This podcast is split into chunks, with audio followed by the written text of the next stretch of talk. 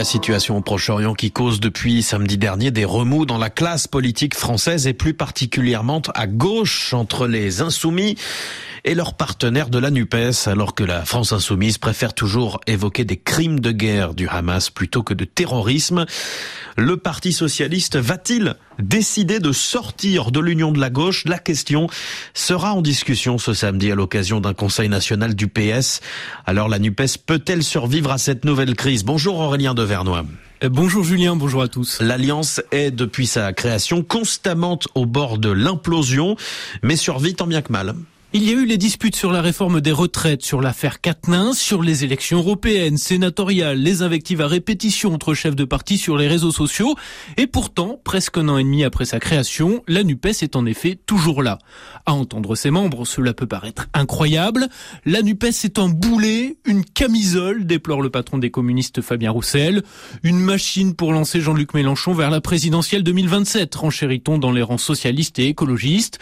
S'ils ne sont pas contents, qu'ils s'en aille, réplique un dirigeant insoumis, sauf que personne n'est parti.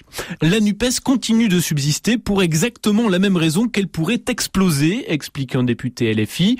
Tout le monde n'est là que pour faire du business électoral, donc ça bouge selon le sens du vent, poursuit cet élu venu de la société civile, se disant désespéré par ses attitudes. Et le sens du vent en ce moment, c'est plutôt avide tempête avec la polémique sur le Hamas. Et ça souffle très fort du côté du Parti Socialiste et plus précisément de la frange qui a toujours été hostile à la NUPES, dont la maire de Paris, Anne Hidalgo, qui a appelé le patron du PS, Olivier Faure, à mettre fin à la mésalliance nouée avec les Insoumis. On en reparle au municipal 2026, cingleton du côté de LFI, citant le possible passage au suffrage universel direct de l'élection des maires de Paris, Lyon et Marseille, réforme poussée par la droite et le camp présidentiel.